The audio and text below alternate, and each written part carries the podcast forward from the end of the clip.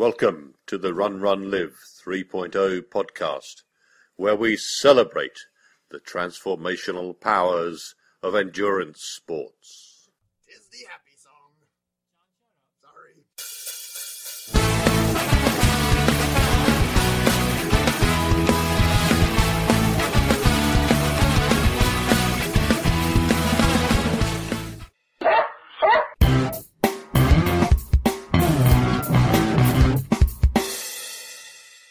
Hello, my friends. I'm talking to you now, not from the dark place, but from the crazy place. The crazy place is the taper, and I've got full on taper madness with about eight days to go to my target race.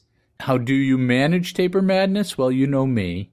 I've run 44 marathons as near as I can remember, and including including 15 Boston's. But whenever I'm shooting for a specific time and I've invested this much in the campaign, I go bonkers in the last two weeks before the race. I wrapped up my campaign with a 24 mile pace run last Sunday, and now I'm cutting the mileage back. Coach's theory on tapering and mine are, are very similar. If you've done the training and you've had a good campaign, then you back off the mileage, but you keep up the intensity. So, for instance, this week I did a four by one mile on the road for a workout, and this morning I did a set of 16 50 meter surges along the White River Trail in Indianapolis. Yeah, I'm still traveling full time. And on some of these surges, I saw my pace drop into numbers starting with fives, which is pretty amazing. Mostly short, hard efforts now, rest and tuning. Other than that, I just try to keep my brain in my head with a daily routine of stretching and light core work and meditation and some race specific affirmations and visualization. Yeah, no, trying to stay sane. Taper madness. Following up on my old man rant about the people I meet down at the track, this week there was a guy, well, last week, he was wearing those big over the ear headphones, you know, like he was planning to wave jets in for a landing on an aircraft carrier later after his workout. I also saw a lady walking while working on her iPad. And I don't know how she kept from walking off the track into a fence. Don't know. And of course, since I've lost so much weight, I'm back to horrifying the local populace by working out shirtless in my 1980s era shorty shorts. So my rule for shirtless is you either have to be attractive or over 50. So you can guess which I am. How's my diet going? Actually, very well. For the most part, I've stabilized just under 100, 180 pounds, which is exactly where I want to be. And now I'm going to focus on staying healthy and fueled for my race. My clothes are falling off me. And I feel like that guy in the big suit from the Talking Heads uh, Stop Making Sense video. Still the same body, just 20 pounds less of it since June. I touched uh, 175 pounds after my 24 miler this past weekend, but that was mostly water. In this weather, I'll lose 7 to 8 pounds in a long run, even though I'm taking in about a gallon of water. So that's 16 pounds of sweat in a marathon distance for me. Pretty amazing, huh? Some people are contacting me for advice on weight loss and training, and I don't mean to be snitty, but I have to reiterate that I am not a nutritionist or a coach, and I don't want to break anyone. So I can point you to my coaches if you like, but I'm going to defer a lot of those questions unless it's something simple. In section one today, we'll talk about the perils and advantages of being the odd man out. In section two, I'll toss around the question, can you qualify for the Boston Marathon? It's funny because I don't write posts for link bait. You know what I mean. You know what link bait is. All those posts you see that are like five simple ways to lose weight or how to do XYZ without any effort. You know, those posts. I write what I happen to be thinking about. And so I put up this can you qualify for Boston post today and it's getting a bunch of traffic. So Uh, so much so that I had to go back and fix all the typos.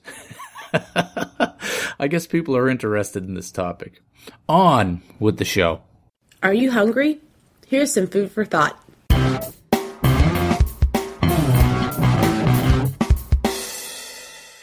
Odd Man Out. The power of different. If you want to do something important, you need to be comfortable with being the odd man out. Few things courageous or important happen in the middle of the herd. What are the challenges and the opportunities of, of being this odd man out? What you will discover when you start to think, do, and act differently than the great mass of men, two things will happen.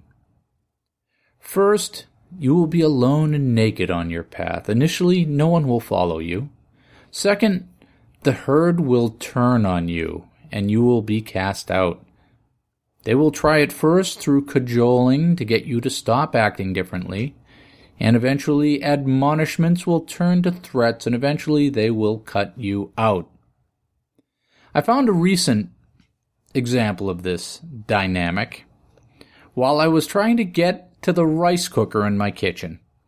Now, Rachel, who has been coaching me on nutrition, had warned me it would happen. I asked her, how could I take the recent gains I've made in eating healthy and make them sustainable? And she said to me, You're just going to have to get used to the fact that you're going to be the odd man out.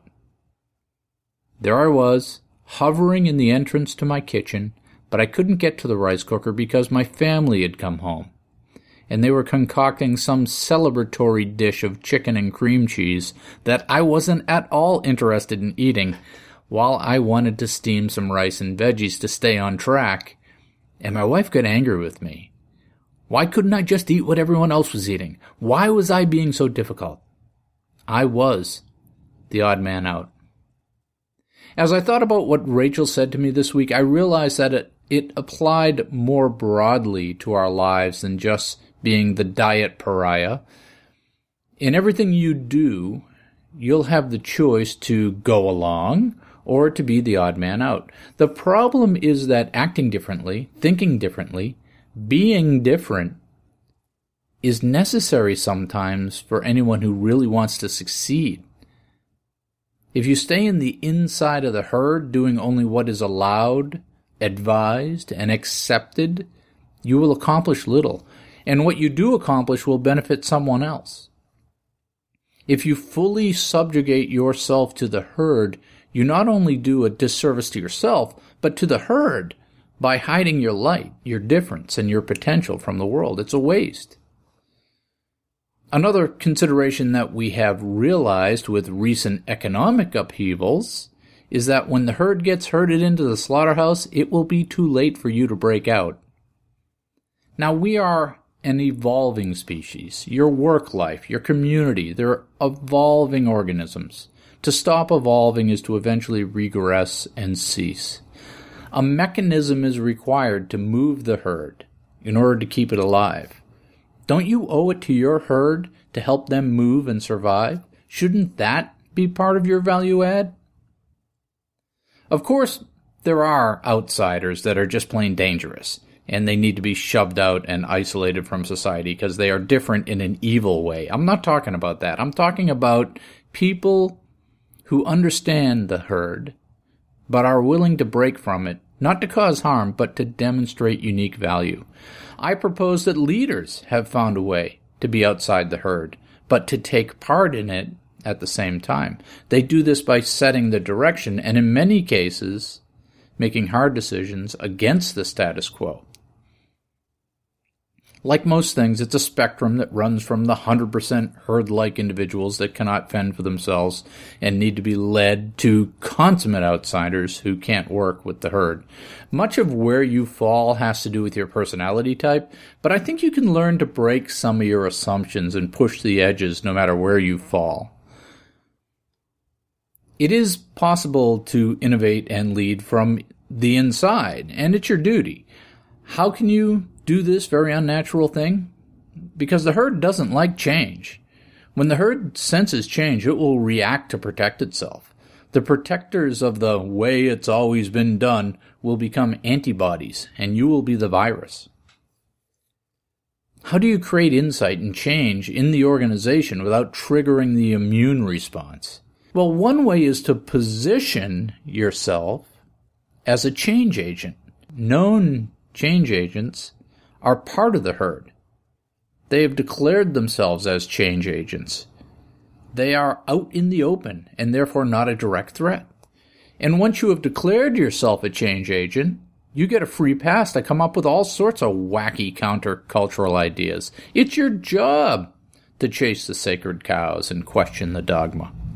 The nuance to this role is that you have to have support from, or at least alignment with, the organization's power.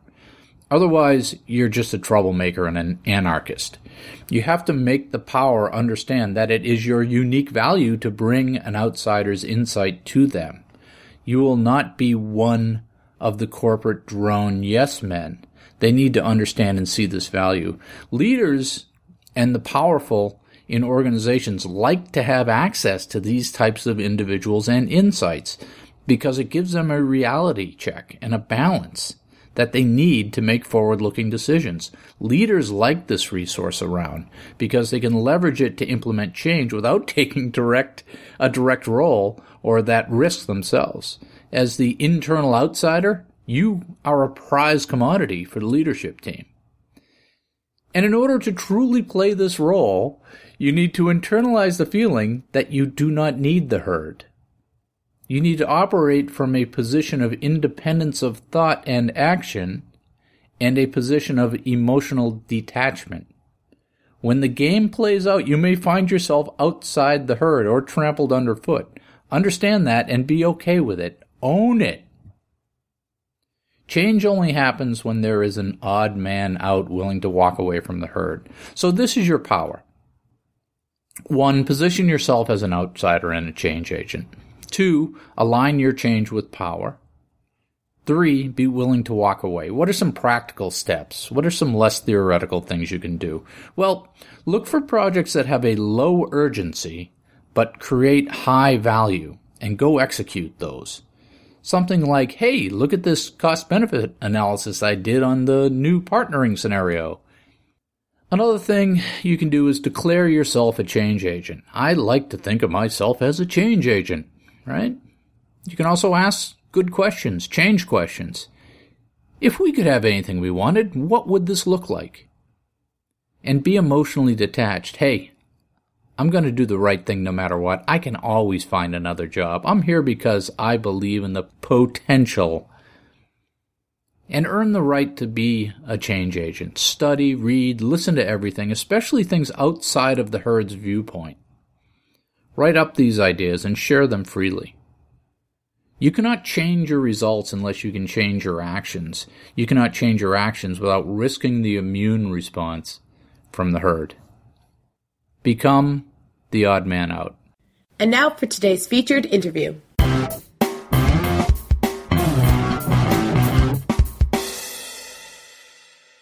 Morning. Morning. How are you? I'm Good. How are you? You're looking for a van, huh? You're looking for a, a motorhome? Shooting high. I need, you know, I need something to get across the country in. I I talk to people all the time who run across the country, Jeff, and and uh, so this one lady just did it pushing a Walmart baby carriage, you know, Yeah. in a tent, right? Yeah. And she was only twenty something. Here's my issue. This run is more about the stops that I make than it is the run itself. And, you know, so it's like I'm running from Pocatello to Logan. That's about 50 miles. So I get there and Icon and Free Motion are putting on a big kickoff thing there. And then, Yeah. and then I run to Salt Lake City. My goal is to run 50 miles a day, but like when I'm in Denver, we have two events in Denver when we come through Denver. So I'm going to run into Denver. We'll do the first event and then I'll spend the night in Denver. And then the next morning I'll get up and I'll run 50 miles in Denver to the second event.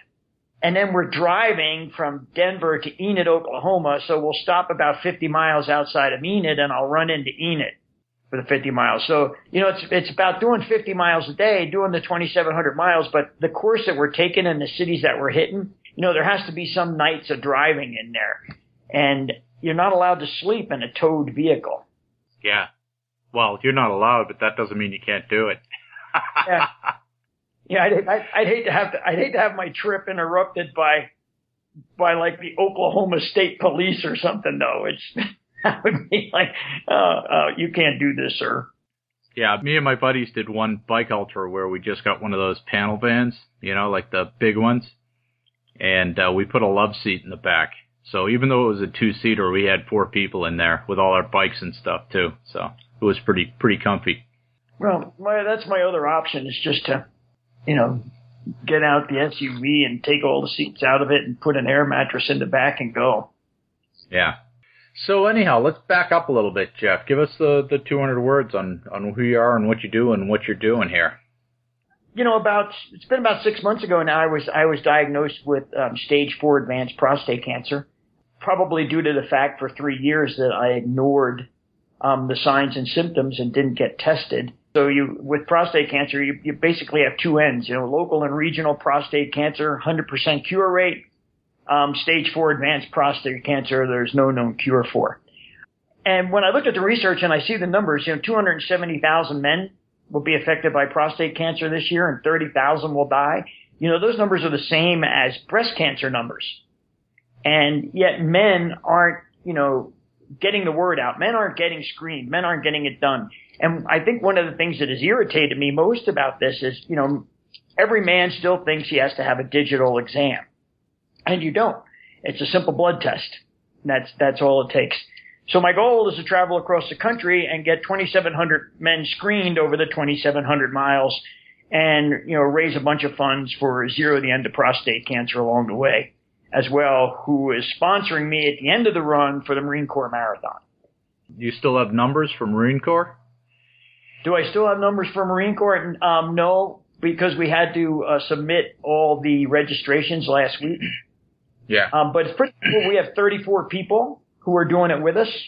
You know, every one of them is raising funds for prostate cancer. It's great. We're we're gonna have a really good time when we get the Marine Corps. Yeah, so you're kicking off at Pocatello. At Pocatello, yes, with you and six or seven other teammates. Uh, that's my target race for the year, and I've been good. I've been uh, doing my training and not racing. Hopefully, I'll have what it takes there. It's been a it's been a very weird training cycle for me.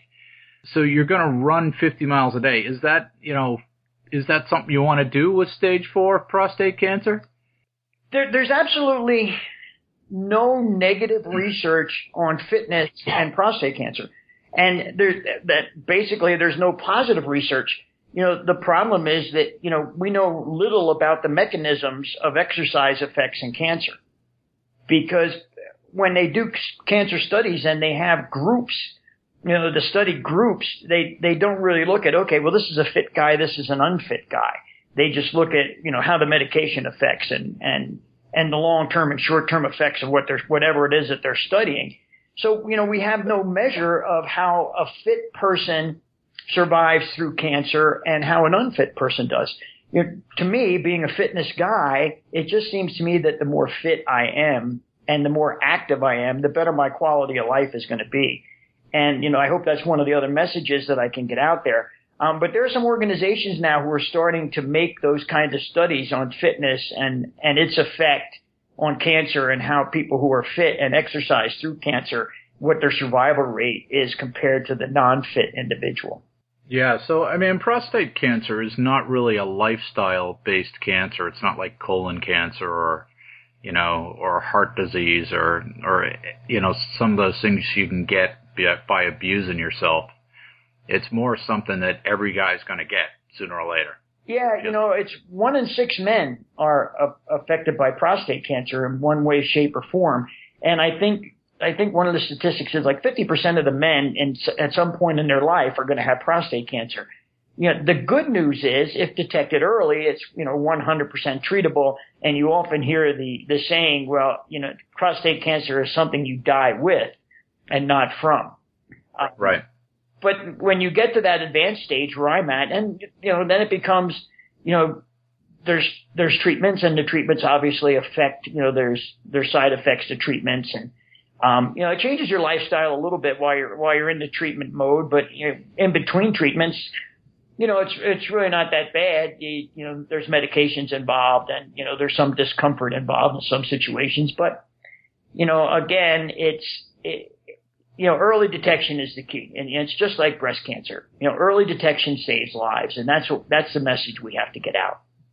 Right, right. Oh, well, that's uh, that's that's good if we can get people. I get too many people I know that are dealing with cancer right now, or the after effects of cancer. It's something that definitely impacts my age group. Yeah, yeah, our age group especially. Yeah. So when you're you're doing 50 miles a day, what so what are you gonna do? Like maybe that's like what 12 hours of running if you take it easy. Yeah, you know, my goal is you get up in the morning and do, you know, about three hours, you know, maybe 16, 17 miles, you know, get in the vehicle, recover a little bit, get some work done, get out in the afternoon, you know, run a second segment the same, you know, back into the vehicle, recover a little bit and get out and, and do it again. Basically, uh, half of your 24 hours you're going to spend on your feet running, so it's going to take it's going to take up some time. You're going to have a lot of alone time out there. Yeah. And the place the place you're running through is a, a bit can be a bit hostile too in terms of weather uh, this time of year. It's really it's you know it depends on how you hit it. Sometimes it's really bad, sometimes it isn't bad at all. You know, the first part of the journey go down through Utah and across Colorado. In western Colorado, it can be very hot because it's the desert. So right. I think the Utah section of it won't be too warm. I think it'll get really warm going across Colorado into Denver that time of year until I get to the Denver side. I think down in, in Oklahoma, September is very warm, so it'll be warm through there and up through Kansas. And then I think we'll start to see cooler temperatures as I get closer to October and you know who knows what can happen rainstorms and wind as as we move further east but you know i'll be prepared for it. Yeah you just got to have enough water. Like you said you're coming down through the high desert so that's going to be hot but dry but once you cross over into like oklahoma and kansas you know surprisingly enough it's really humid. Yeah. Right? Like like oppressively humid so you get the worst of both. And you get those storms that come in and sort of it's like the end of the world right? Exactly yeah. And I'm not certain, but I think September in, in Oklahoma is, is tornado season as well. Yeah, and as you move east, you're going to be hitting, uh, you're going to be hitting the eastern part of the country in, uh, storm season, right? Hurricane season. Yeah. So you'll probably end up with some great rainstorms, but that's all part of the adventure. That's right. It's, you know, that's, that's what'll make it exciting. Yeah, you just got to find a way to stay healthy, not get injured. Yeah, I think that's why the you know the recovery between runs is going to be the important thing. You know, recovery boots, make sure their nutrition's really dialed in, so that you know between the runs I'm really recovering, and that's why. And and the sleep at night is going to be very very important. The whole recovery process is what. And I hear this all the time. Well, 50 miles a day, that's absolutely crazy. And you know as well as I do that it's perfectly doable. You know, most of us can walk 50 miles a day if we need to. It just, the, the recovery process has to be right and the rest segments have to be right. And I don't fear the distance every day at all. Yeah, like I said, you know, 12 hours is a very slow pace. That's like a 12 and a half minute mile. Yeah, exactly. You know, so you, you could walk every, every two minutes and still get there. So anyhow, you've been training me for this Pocatello Marathon. I was hoping we could do a little case study here for people. Maybe get some, get them to learn some stuff. You had a great training cycle, by the way. This is the best training cycle in the couple of years that we've been working together. Well, I think, you know, a couple of things. One is I really focused on staying healthy. And the second is I just have no idea of where my fitness is. You know, a lot of times I'll hit it too hard and I'll just ignore the training and go do hard stuff just for fun. Yeah. And that's, that's when, you know, the last few cycles I've been injured late. I mean, not injured bad, just pull something or, you know, something like that. But this one's been such a struggle for me that I haven't been able to do any of that. Oh, it's Saturday and my friends are all going out to run a 20 mile trail run. I think I'll join them, you know? Right. So yeah, I've been staying on point. I think that helps a lot. Still, I'm, I have no idea where my fitness is. I mean, I feel really confident. I feel light and fast, but, uh, you know, it's, it's been a struggle been a struggle. I won't lie to you. You know, my uh, heart rate, you know, has been all over the place, and my my legs and my diet and everything. It's just been weird. You know, it's tough. You turn fifty, things change. Yeah. But I think Yeah. I actually I think you're ready, and I think you're ready to run a, a BQ, which I know is you know the primary goal here. And you've been on the course before, so you know the course, so you have knowledge going into it. I think you're ready to run a really good race. In fact, I think almost everyone on the team who's put in the time for this in this training cycle, you and Mike Federle and uh, Paul Rogers, and I think everyone, Rachel, are, are all ready to run a really good race there if they run a smart race up at the up at the top 15. You know. You know, I was looking at Mike's uh, workouts this morning, and he's doing that basically a set of 1600s, eight 1600s at a 6:30 pace. That's way faster. You know that that's the workout I used to do to run a 310 marathon. Yeah, Mike has had a great he's had a great training cycle too, and, and you know Mike's Mike is now 58 years old. Yeah, um, so that's that's amazing. Yeah, he he works very very hard, and um, you know, like you, uh, Mike never misses a workout. Um, you know, he hits he you know in the training cycle he does every workout as they're written and described, and I think he's ready to run a really good race as well. You know, I had had you guys doing you know some quad strength stuff all throughout the training cycle, so you know, the downhill shouldn't be too bad on your legs when you get down to, you know, that 15 mile mark and you get that little climb. Um, I think everyone will be ready to do that. Yeah, because there's really only one little hill. Yeah. In that race, and if you could just focus on getting through that, you don't have to race it, just get through it. Um, even if you cough up 30 seconds a mile. The thing that still scares me is those last six miles. You know, I just haven't proved to myself in this cycle that I can run those last six miles at race pace. So that's uh, that's still what I got to work on. You know, I think you just have to again, and I think it it really depends on how everyone runs the top 15. You know, that steep part, right? And what's going to be left in your legs, and you know, and and again, you know, you and I are, you know, we both kind of agree that maybe you know in that top 15, you you you bank some minutes, but you have to bank you have to bank them wisely. You can't you know you can't run your you, you, and I hate to say this, but you can't pull a Shalane and run your fastest half marathon and, and then expect to, you know, carry it to 26. So, you know, bank a few minutes, but you have to bank them smart. And I think, you know, how people run down that hill is important. You know, I, I think, you know, high cadence, high cadence, feet under the center of mass, not getting the legs out in front of them.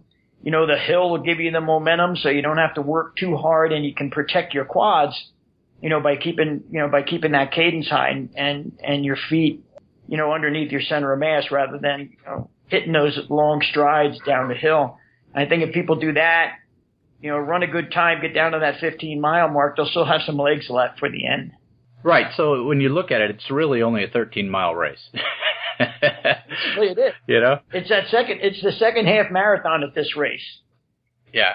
The first 13, like you said, I mean, it just drops. So the challenge is to stay off the gas pedal. Yeah. Because you could easily go in there with, uh, you know, 30 seconds a mile, you know, you would go in there with a 20 minute, you know, or, or, you know, at least a 10 minute in the, in the bag.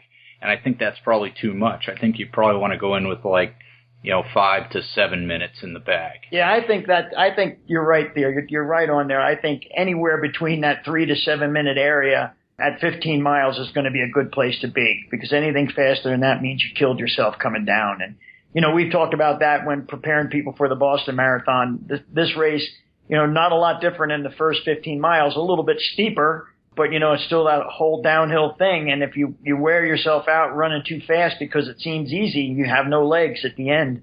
Yeah, th- this one's a little bit different because the hills are right from the start, yeah. the downhill, and they're consistent. They don't roll. Yeah. So once you get into a nice uh, tight form, I think it doesn't do as much damage, or that's what my experience was last year. So I, I, you know, I didn't feel the leg fatigue last year. I just ran out of gas last year from running too much. But uh, that's what I'm trying to avoid this year. Yeah, well, you, so, were, you know, you were in that I'm going to run, you know, 12 marathons in 12 days thing. So that was. Yeah, well, that was, uh, you know, that was an interesting lesson yep. because basically what I'm discovering is I spent eight months training to run 10 minute miles. And when I came back to trying to run eight minute miles, my body just didn't want to give up those 10 minute miles. Yeah, it's, and it's funny because, you know, I was, you know, most of my training for this run across the country has just been, you know, long, slow stuff. And, uh, you know, so I'm not going into Pocatello with high expectations of running a fast race because, uh, you know, I, it's exactly what you said. I've been running all this long, slow stuff, and when I go out there and do some tempo work, my legs are like, I'm not so sure I want to do this.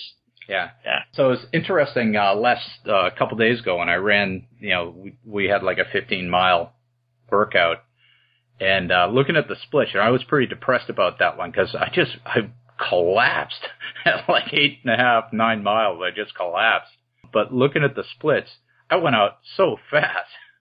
I went out at like a 7:30 pace with Brian, and Brian's been training hills. So when we hit the hills, he took off. I think it has something to do with the fact that I lost almost 20 pounds in the last three weeks. Might have something to do with that as well. Yeah, your weight's down.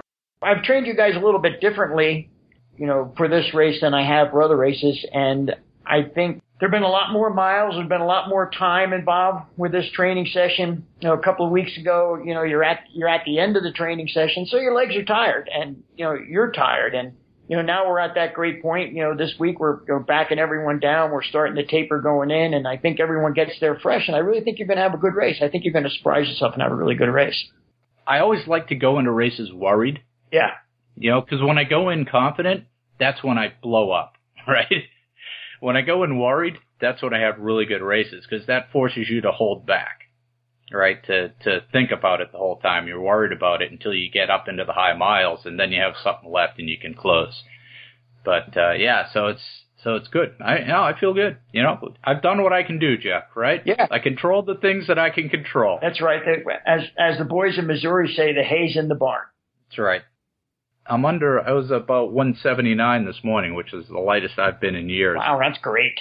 So hopefully that'll help. And and has Rachel been helping you?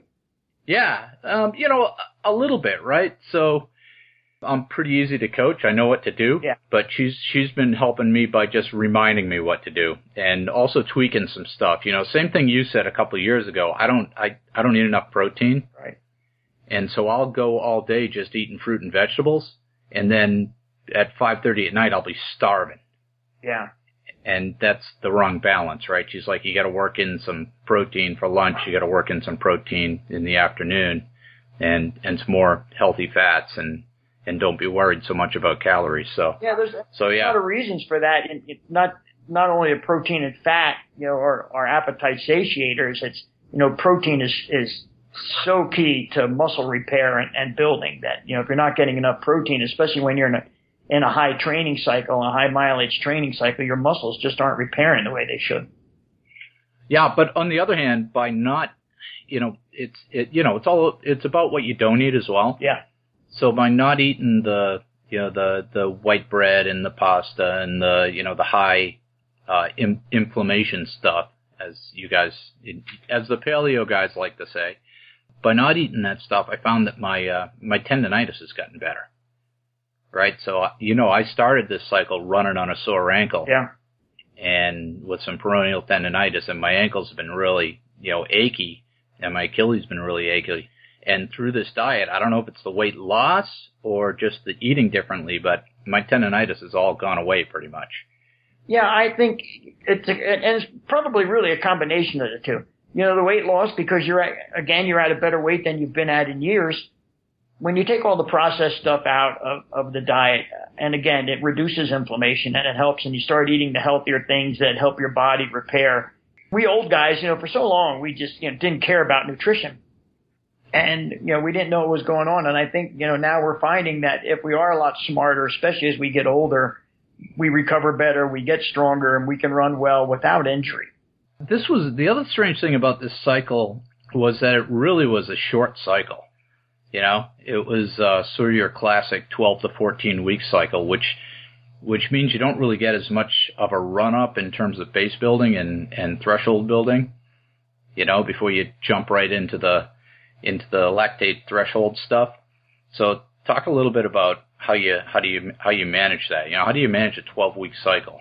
Mostly everyone who's gone to Pocatello this year, and especially you, maintains a pretty solid base.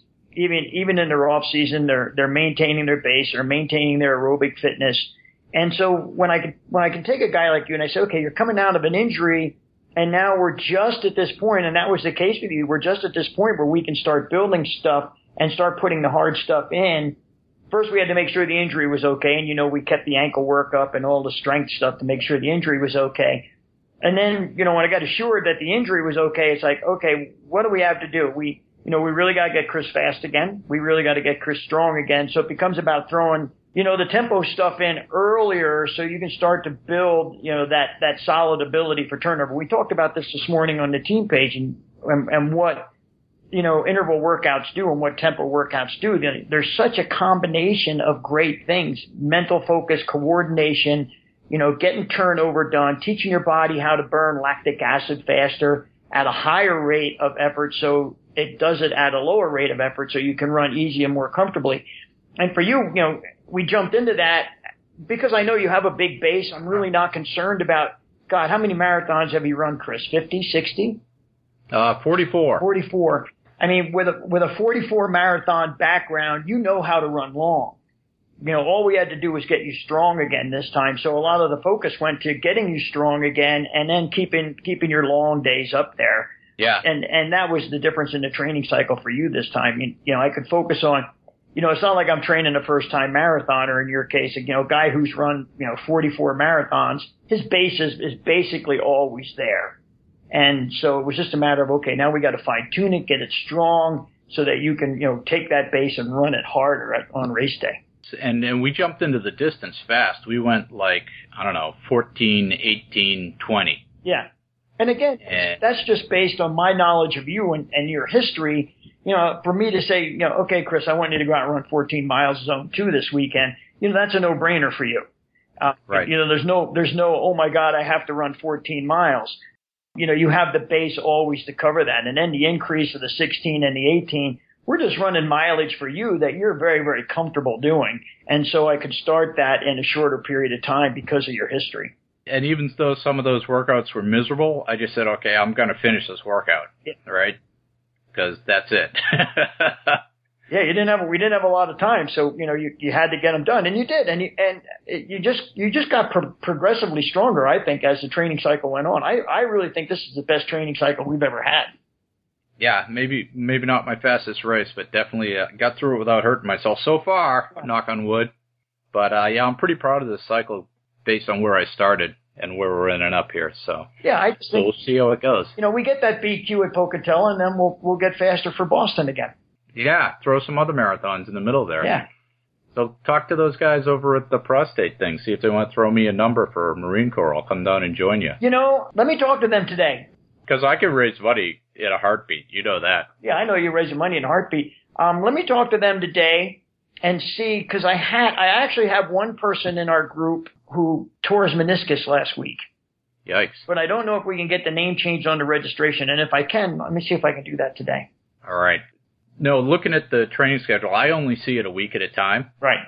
But it looked to me like we did some three week cycles, but mostly two week cycles yeah. on this on this short calendar. Right. And we we didn't really step back that far in some of the bigger some of the bigger cycles. Right.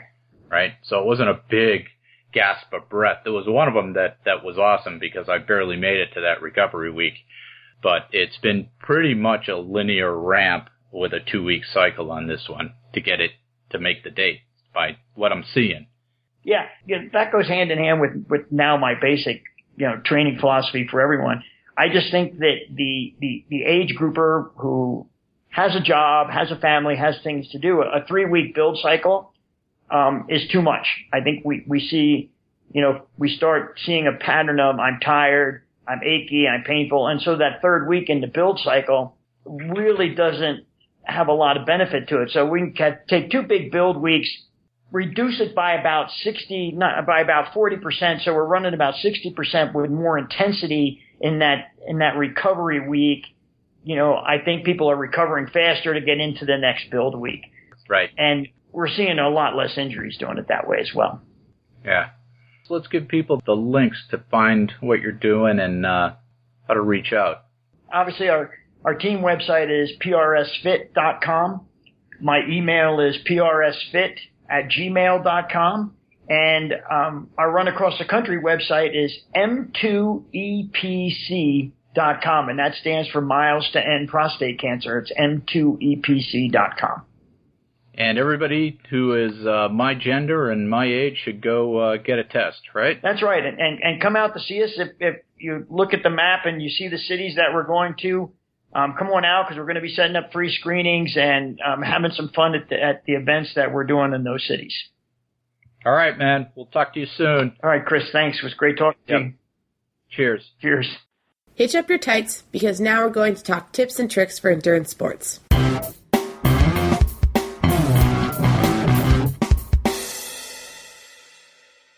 Can you qualify for Boston? Where is that line between mental and physical ability? So you listen to me talking about the dark place. You hear me making declarative statements like, anyone who is willing to do the work can qualify for Boston. And you wonder, what about me, Chris? You ask, I'm an age grouper with no competitive racing experience. I started running to get in shape as I got older. I started running to get in shape. Then I got hooked and I wanted more. What about me? Well, I think you can do it. but I don't know you. Let's talk about it. Running marathons for a goal is a physical and mental challenge that you must understand to judge the limit of your ability. I'll tell you one thing that is almost universal. You can do more than you think you can. For some reason, as humans, we let our big brains, as Vonnegut called them, that dog's breakfast, we let that get in the way of accomplishing stuff. And the fact that I have qualified for Boston as many times as I have continues to surprise me. Most of my success initially probably comes from the simple fact that no one told me I couldn't do it. I didn't really think about it at the time. I didn't have any marathon experience and I lucked into an appropriate plan. I got lucky and I didn't get injured. I learned as I went. I tinkered, I fixed stuff. I tinkered and I broke stuff. I tried to game the system. I lost. I tried just doing long runs or just doing speed work once a week. And I crashed and burned more often than not. But through that process, I learned a lot about my machine, and my experiment of one, and the physical and mental aspects of putting together a successful qualifying campaign. And sometimes I get asked for advice on this. Mostly people will just tell me they could never qualify. As a boss, I had used to say, some people think they can, some people think they can't, and they're both usually right. The point being that until you think you can do it, or at least set that judgment aside, you won't be able to. At the core, it's a manifestation of fear. Fear of failure, fear of ridicule, fear of success, fear of the work required. Until you can set all that aside, you're screwed. It depends on how your brain is wired, but there are strategies for this. First, take on the project of running a qualified marathon as a learning project, not as a goal based project. Focus on the process, not the outcome. Take the emotional weight out of the outcome just commit to the training and see what you learn. Second, if your head is full of garbage fear, maybe you need to write all that down somewhere on a what's the worst that can happen list to take the emotional weight out of it. Likewise, write down all the benefits. I mean, for me, the benefits vastly outweigh the worst case scenarios. And third, you have to have a why. Why do you want to do it? I needed to prove something to myself. What's your why? Without it, you'll struggle to commit. Let's do a fun Socratic exercise. I'm going to break you Boston wannabes into three categories. For each of these categories, I'll define a set of attributes and I'll tell you what it's going to take for you to qualify. I'm going to use categories that they gave my kids at swimming lessons when they were little, because that's just the way I am. First category is starfish. Let's start at the bottom of the pool, so to speak. I'm going to call you starfish. You're more than 45 minutes away from your qualifying time. You have never done speed work or any advanced training. Maybe you've done a marathon for charity and it took you the better part of a day to finish it. You may have never even run a marathon. Maybe you've got some physical limitations like weight or form, or maybe you're just not designed to run faster. And I'm wondering why you decided to qualify for Boston, but hey, who am I to judge? I don't know if you can or not, but you've got your work cut out for you. You need to budget one to two years to build strength and speed and base. First things first, though, you need to get your body ready. You need to find someone who will break you down to zero, start from scratch, and build up your form from the bottom. You're going to need to relearn how to run because you'll need new mechanics to make the big leap required. The first year will be fixing your form, your weight, getting stronger, building a good aerobic base. You'll become very familiar with Arthur Lydiard and heart rate training, lots of slow controlled miles with strength training and drills. And once you have figured your mechanics out and you have your base built, you will start layering on the advanced training to build your racing strength and speed. And this will mean quality, speed, tempo, and pace runs, and lots of them. And you'll probably see a 50% improvement or more in your first race but it will probably take one to two serious training cycles after that to get your ticket punched. And at the end of this long build, you'll know whether or not you can do it. So rock on, my starfish friends. If you're willing to take two plus years out of your life for a rebuilding project, you can qualify for Boston. Next, we have the Guppies. The next group in the pool, I'm going to refer to as Guppies. Guppies are a bit more gifted than the starfish, but haven't figured it out yet. Maybe they are casual, recreational runners like I was when I first set out to conquer the marathon. Guppies have a subscription to that popular running magazine with the tanned models posed mid stride on the cover. Maybe they've heard about it, but they've never really done serious speed work. Guppies probably have a decent base of 15 20 miles a week. They may have been at it for a year or so. Maybe they've even done a marathon using one of those just want to finish plans. What's different about you guppies is that you have some athleticism. Maybe you played soccer or ran cross country when you were younger. The key indicator is that when you run your local 10K, your pace is at or below your marathon qualifying pace. So you've got potential. You just need to apply yourself. If you run the marathon, you have less than a 45 minute gap to overcome. All the guppies need to do is get a decent advanced training plan and stick with it. This plan should have you up at least into the 40 to 50 mile range on your peak weeks. This plan should have two hard workouts a week and a long run. You guppies should join a running club with a decent coach. You need to spend some time training with the veterans and learning how to spend time in the dark place. With one or two good training cycles, you'll have your Boston qualifier, guaranteed, unless you hurt yourself or go mental or have some other sort of adverse conditions gang up on you.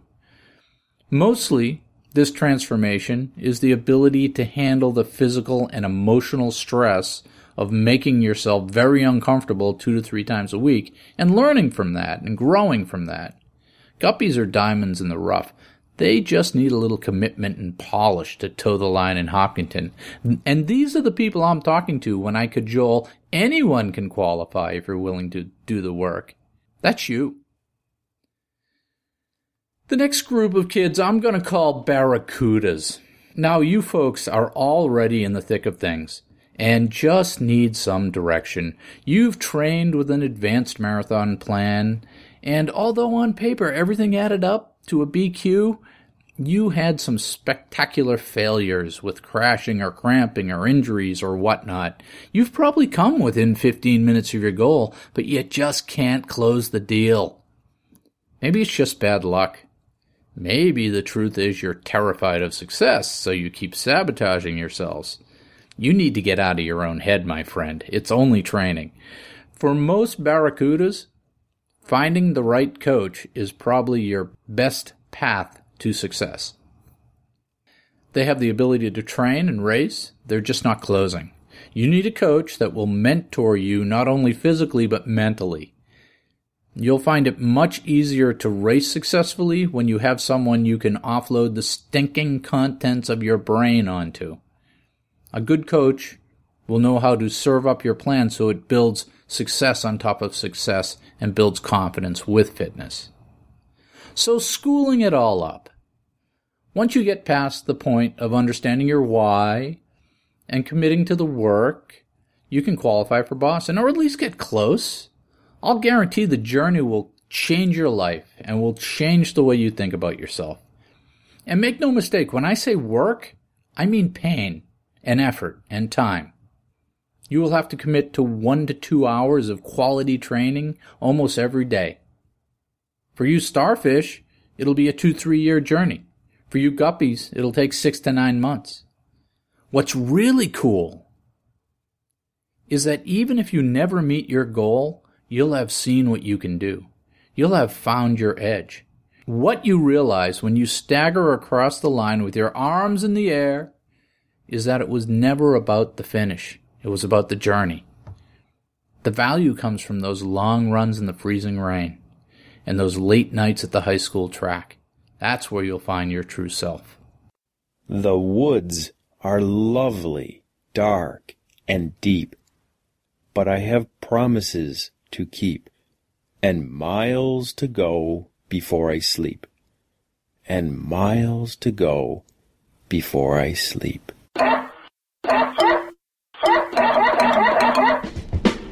Well, now that was fun, wasn't it? I'm bugging out with taper madness, having trouble sleeping, grumpy and snappy, you know the drill. I just want to get there and race. I'm feeling confident, but anything can happen. So, my big announcement, drum roll, is that Jeff had some people bail on him, so I decided to take a number for the Marine Corps Marathon. And I've run it before. It's an awesome race. Eddie Marathon is going to be down there too, so that'll be fun. And I did this mostly because, well, I'm sick of losing friends to cancer. uh, maybe it's my age group, but every couple weeks someone else I know is being diagnosed or going under the under the knife, and it's and it's just not fair. It makes me mad, and I can't do anything about it, but I can help raise awareness, especially for prostate cancer, because if you catch it early, it's curable all you have to do is get tested. And I know a lot of my listeners are guys in my general age group, and I'm talking to you right now, today. Make an appointment, go get tested, read about the tests, read about the symptoms, because I don't want to lose you. I am accepting donations for the race if you want to throw some coin at me, but only if you're sick of losing friends to cancer and you can afford a couple bucks. The link is on my website and right here in the show notes, which you get if you're on my mail list, my mailing list. I got an email last week from the ASICS guys too, and they were wondering if I wanted to be considered for a comp entry to the New York City Marathon. You know, they'd kip me out, and give me a number, and all I'd have to do is wear their stuff and blog about it. And I was like, gee, I don't know. I'd have to think about, yes, yes, of course, where do I sign? So we'll see if that pans out. Coming up next week, I buttonholed Rachel, my nutrition coach, to chat through a case study on eating healthy. And I also have a few listener created interviews in the can for when we switch to our new show format. And next time we speak, I'll either be celebrating or making up excuses, but either way, I've had an awesome summer and I'll have a story to tell. Cheers.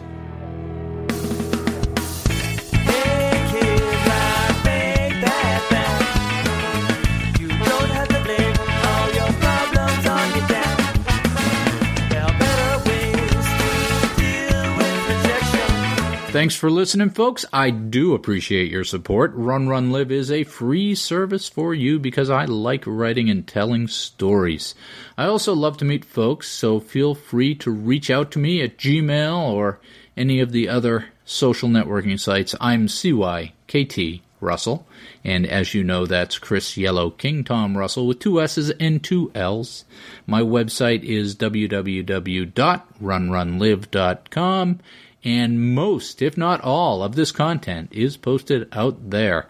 If you want the show notes to magically show up in your inbox when I publish a show in a beautiful HTML wrapper, you can subscribe to the mailing list at my site, You can find it there, and it also has all the links to everything and everyone that I talk to and about. Other than that, my friends, thank you for the attention. Do epic stuff, and let me know if I can help. Ciao.